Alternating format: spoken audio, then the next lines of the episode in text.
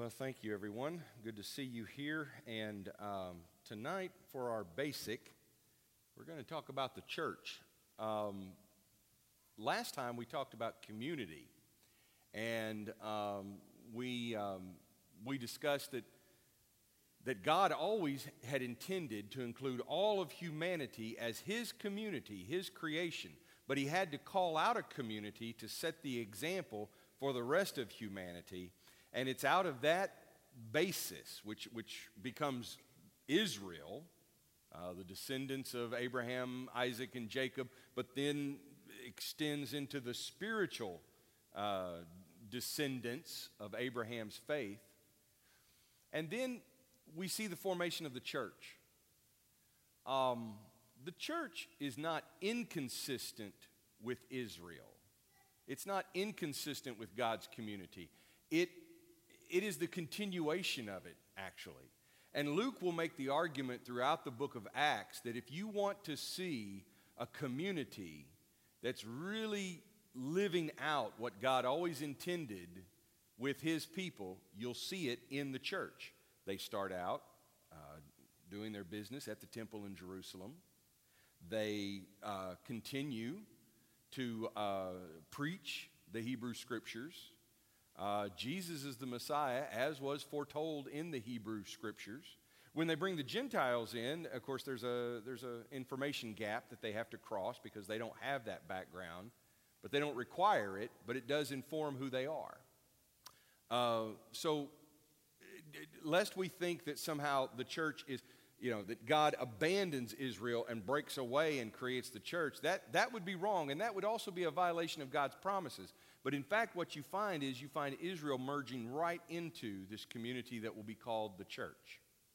Now, in the Gospels, you see Jesus using that term. Um, and it's a term that has to do with the assembly or the gathering, the people, the community. The one that I want to uh, pick out in particular is Matthew sixteen. Uh, Matthew sixteen is perhaps well known to us.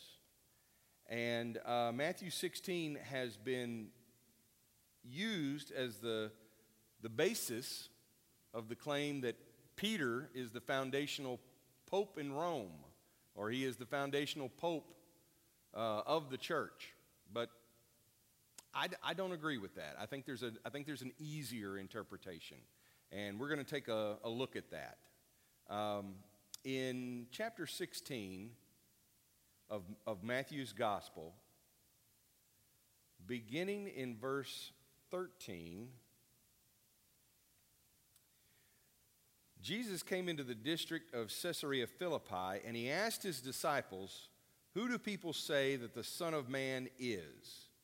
And they said, "Some say John the Baptist, others say Elijah, and others Jeremiah or one of the prophets." And He said to them, "But who do you say that I am?" Simon Peter replied, "You are the Christ, the Son of the living God." And Jesus answered him, "Blessed are you, Simon Bar-Jona, for flesh and blood has not revealed this to you, but my Father who is in heaven. And I tell you, you are Peter, and on this rock I will build my church, and the gates of hell shall not prevail against it. I will give you the keys of the kingdom of heaven, and whatever you bind on earth shall be bound in heaven, and whatever you loose on earth shall be loosed in heaven." And then He strictly charged His disciples to tell no one that He was the Christ. This is an extended uh, account of what Mark records in chapter eight.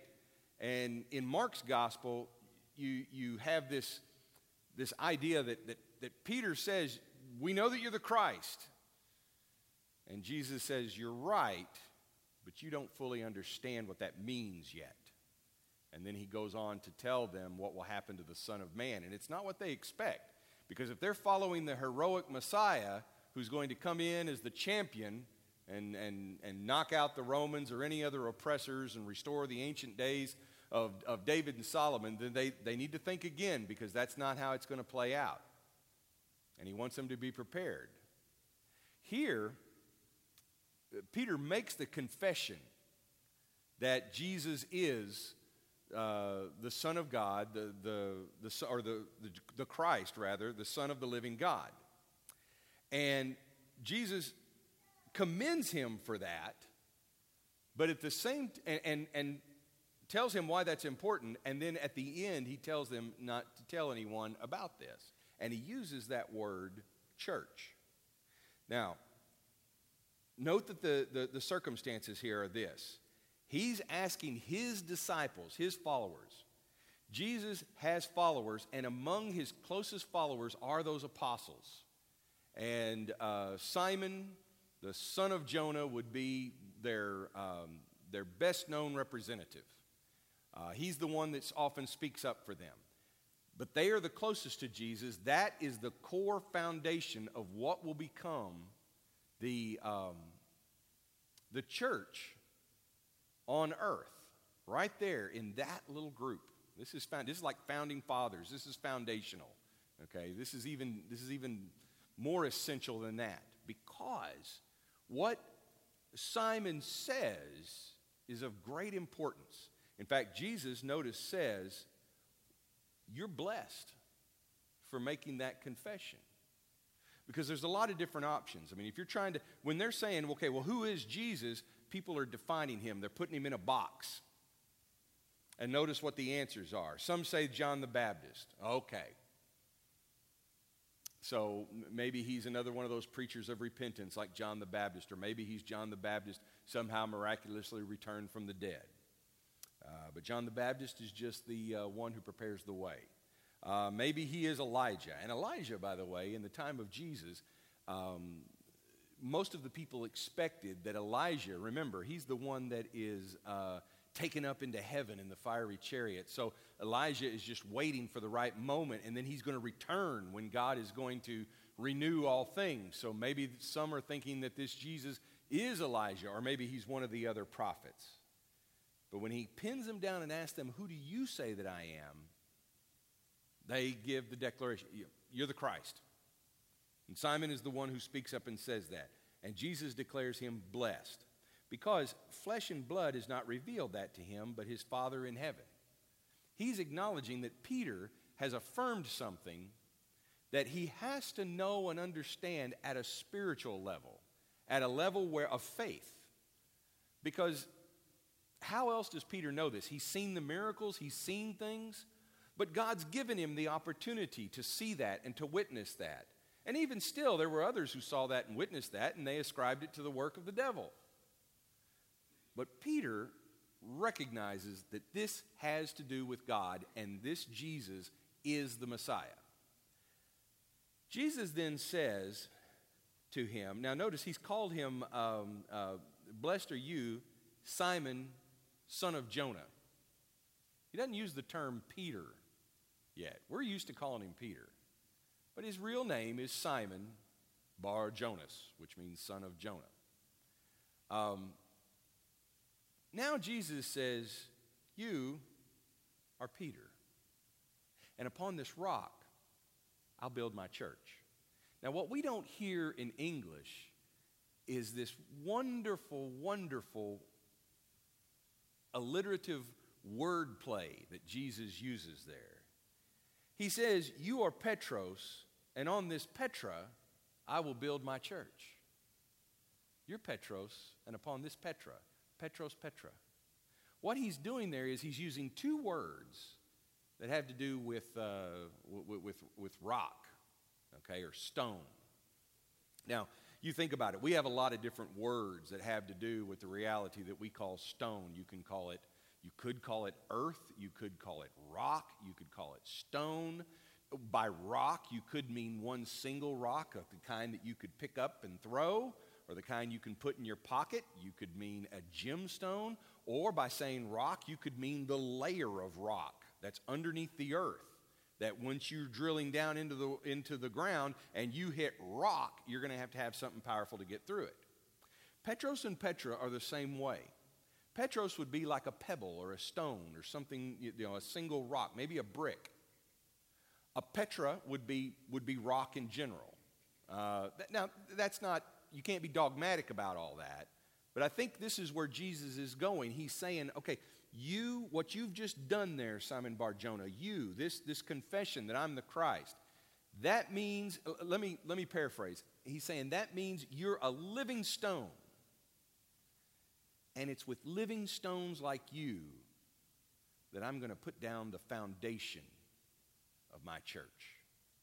And Jesus is talking about a spiritual building. He uses the word for constructing a house, for putting together a structure. And he says, I'm going to build something out of this. Now, again, now Jesus will tell Pilate later that his kingdom is not of this earth. It's not tangible. It's not made out of bricks. It's not made out of stone or wooden beams. It doesn't have a location. You can't say it's here. You can't say it's there. So all of this building is metaphorical. Likewise, the idea of the keys are metaphorical. They represent authority. They represent permission. That in this church, Christ is going to grant his disciples some measure of authority, the ability to do things. And that's going to, by giving them that authority, that's going to mean that the power of hell will not prevail over God's mission in the church. Now, okay, that, that all sounds good. How, how do I defend this? How, why, why is this not just some, you know, moment of the institution of authority to make Peter one single ruler? Well, it's because of this. This idea of Peter being a rock, and on this rock I build my church, that, that notion of the foundation is not uncommon in Scripture.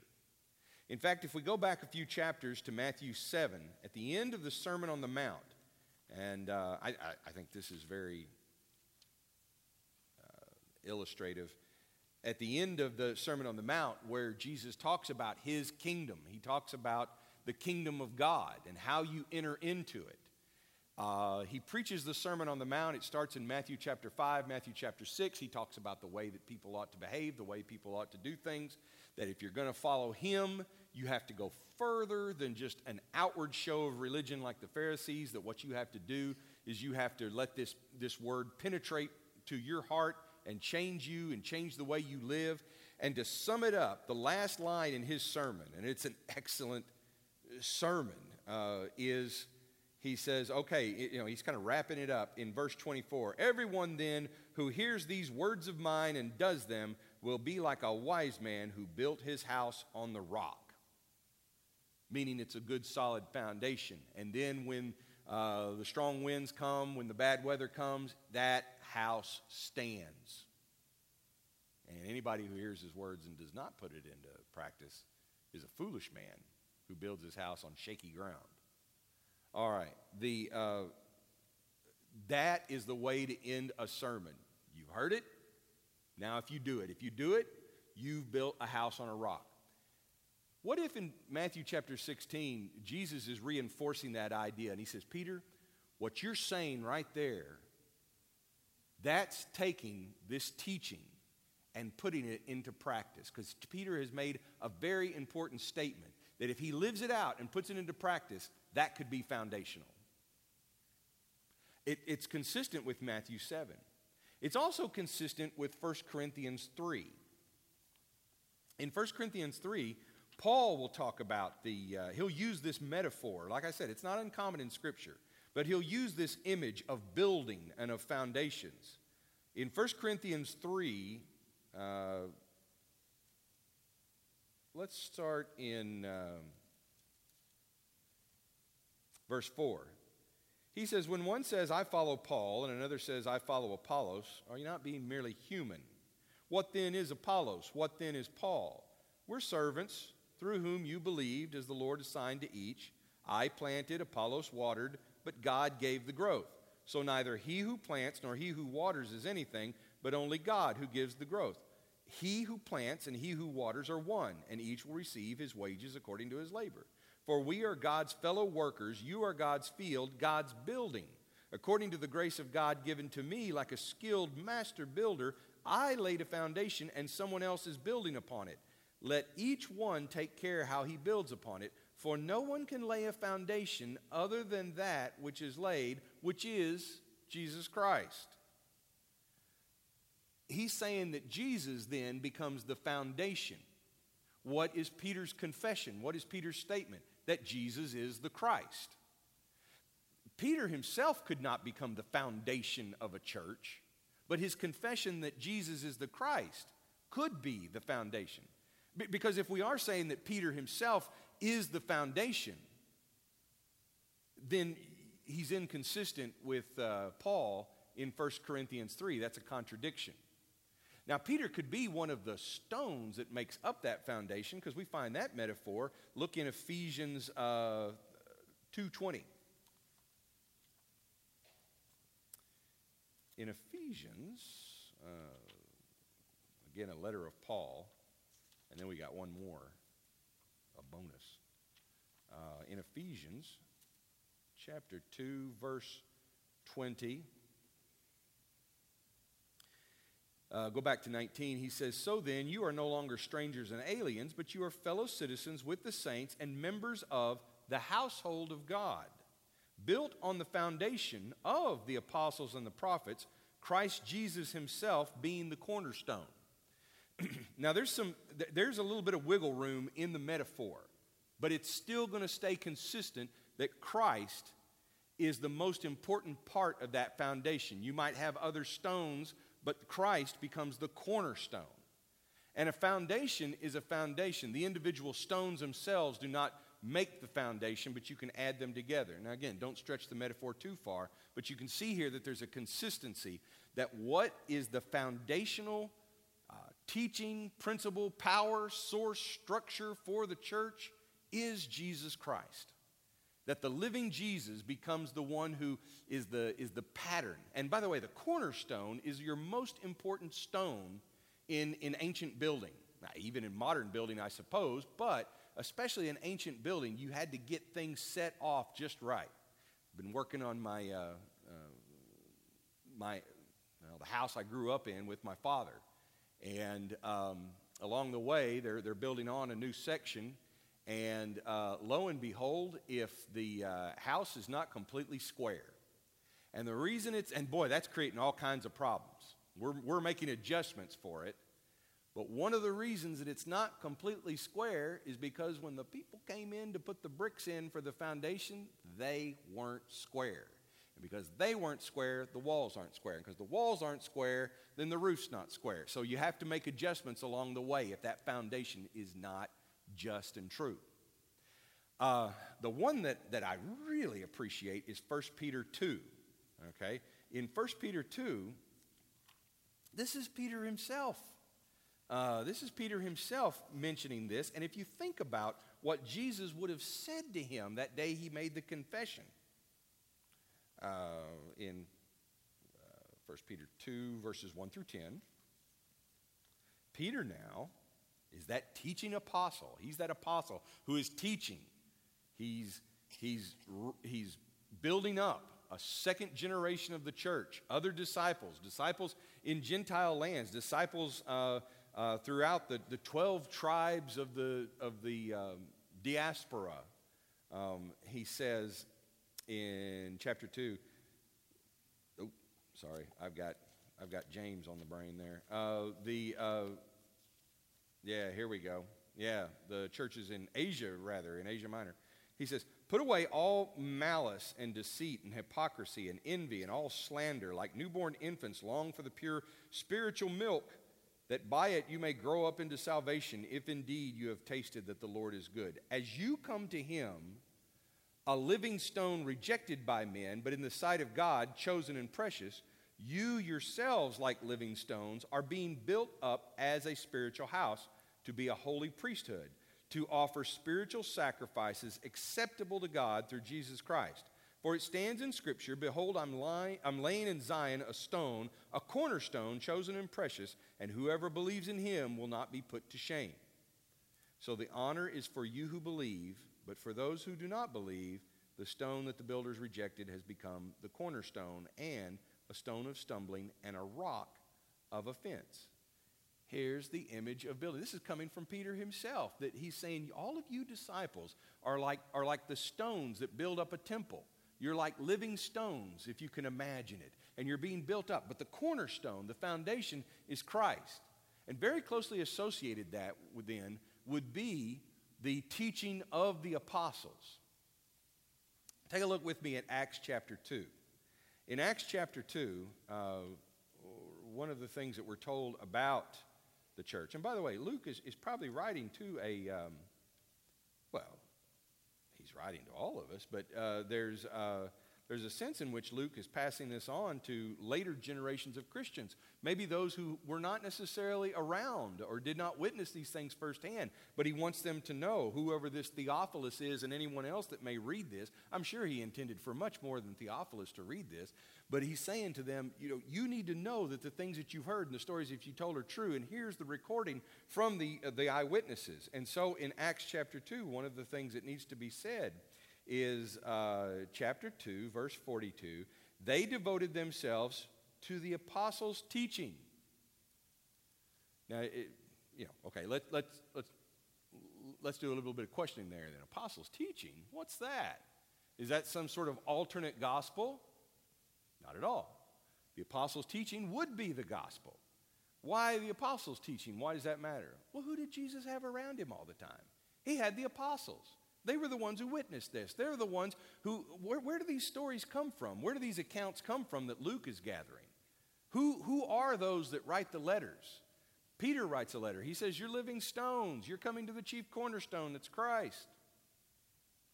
Yeah, it makes you wonder if he'd been living with that for a while, if he'd been thinking, you know, I remember all those days ago, all those years ago when Jesus said to me that I was the The, the, a stone that was going to be the foundation of all of this, that I was going to be part of that, building up. So he gets that, that stone metaphor, and he gets that name, Peter. His name's Simon Bar-Jona. Where does Peter come from? Uh, I, you know, it makes sense that, you know, Peter's basically calling, or that Jesus is calling him Rocky. You know, he's like, yeah, Rocky Bar-Jonas, you know, that's who you are. You're, uh, you're, you're, you're, You know, you're Stone Cold Simon. That's who you are. And, you know, he's just, and he's, but he's using that. He's using that to say, look, those who can make this confession, that becomes foundational. It's foundational to who you are, and it'll be foundational to who the church is. Uh, this isn't the investment of Peter in some sort of special office, but Peter becomes representative of all of those who can make that confession. And then they become that assembly, that church, that congregation that is empowered and, and situated uh, just and true on the foundation that is Christ, that even the power of evil then cannot stand against it. There's another interesting thing here that Jesus says that I think is worth mentioning. That uh, the church here, as Jesus pictures it, is able, that, that well... Notice that he doesn't say, you will be able to withstand the gates of hell. He says, the gates of hell will not be able to prevail against my church. Gates aren't typically thought of as offensive weapons. You don't attack people with a gate. Um, I, you know, there might be some bizarre story out there of that happening. These days you can find anything. But that isn't typically what happened. A gate is meant to keep people out. It's a defensive weapon. Hell is wanting to keep its captives. Hell is wanting to keep its uh, prisoners. But the church is on this mission of Jesus to free them from the power of hell, to bring them into being disciples. That when they can say, when others can say too, yes, Jesus is the Christ. He's the Son of the living God. We can put his words into practice. We can obey him. There's freedom in that. We've been set free. We've been called to our greatest purpose in doing so. Uh, and so that binding and loosing with the keys is not just about making, you know, official decisions. It's about setting people free with the truth. About setting people free with a truthful community. And, and by the way, I think one of the things that the church does as that living temple is that we're, we're not simply people who say, yeah, we're all for truth and truth is great, and we leave it at that. But when we speak true words and when we speak the truth about God and about one another, then we become the truthful community that reminds one another. So that when, when, you know, when evil affects us and afflicts us and we say, I'm lonely, I'm forgotten, I'm nobody, I'm nothing, it's in the truthful community of the church that we hear, no, no, no, you're one of God's children and you're loved and you have a purpose and God made you and God has something in store for you, that you are eternal. You have the image of God in you. Now, when those things get spoken in a truthful community, we remind one another of these things. When we grieve as a community, the truthful community says, ah, yes, we grieve, but we don't grieve like those who have no hope. We have hope because we know that our cornerstone died, but he was risen, and he is risen, and he's exalted, and he rules. And now he rules not only over this world, but he rules over death. See, it's in that truthful community then that we get reoriented, not an alternate to the world of facts that's out there. Often the world that's out there is the world that's lying to us. It's in the church that we hear the truth. I really love C S Lewis's statement, and it, it becomes the uh, title for the play about his life, that he says, uh, these are just the shadowlands. Real living has not yet begun. And what he was doing was he was reversing the idea, reversing the notion that somehow this is real life and heaven is sort of our pie-in-the-sky fairy tale of uh, what it's supposed to be like, where we've got a mansion just over the hilltop and, you know, sunshine and roses, golden slippers and harps and all that. No. He says, where we're heading is to, it's reality two point oh. It's even better than what's here. It's more intense and more real, and it's just and true, like we haven't even experienced here, that this is just a shadow. And so the goodness that we experience in the truthful community is just a taste of what is to come.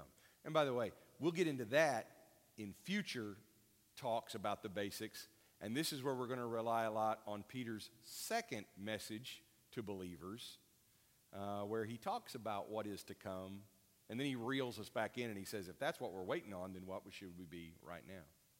But I hope this gives you some, some basis to think about what the church is. That we have a lot of images for the church, but one of the best ones, one of the most profound, is that we are this, we ourselves are this structure, that, that we are living stones that make up the temple of God. In Corinthians, uh, one last thought real quick. In Corinthians, uh, when, when Paul says, you are the temple of God, and anyone who destroys that temple, uh, you know, what, basically watch out.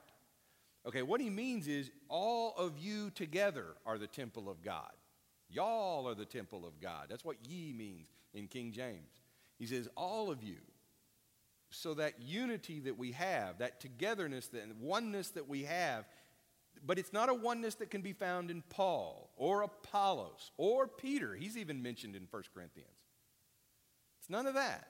It's a oneness that only really, truly is found in the one true foundation, Jesus Christ. Without that, we have no real unity. Now, he says if you can get that oneness and hold it together, then you're putting God's temple together.